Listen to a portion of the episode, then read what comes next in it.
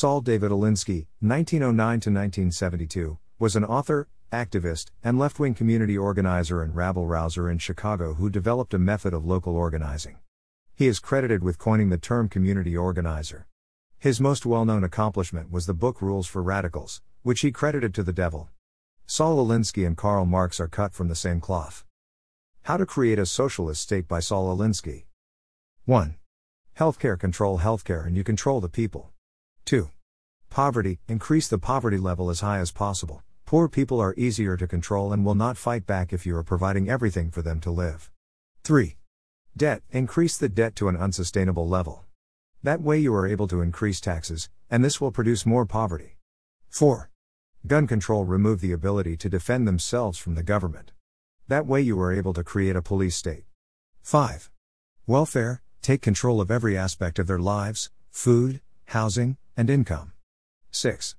Education Take control of what people read and listen to, take control of what children learn in school. 7. Religion Remove the belief in the God from the government and schools. 8. Class warfare Divide the people into the wealthy and the poor. This will cause more discontent, and it will be easier to take, tax, the wealthy with the support of the poor. The Communist Manifesto by Karl Marx. 1. Abolition of property and land and application of all rents of land to public purpose. 2. A heavy progressive or graduated income tax. 3. Abolition of all rights of inheritance. 4.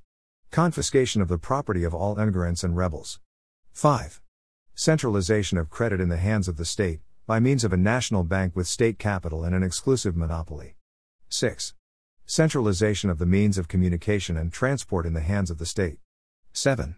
Extension of factories and instruments of production owned by the state, the bringing into cultivation of waste lands, and the improvement of the soil generally in accordance with a common plan. 8. Equal liability of all to labor. Establishment of industrial armies, especially for agriculture. 9.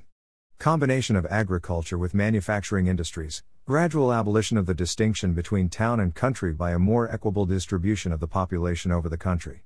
10. Free education for all children in public schools.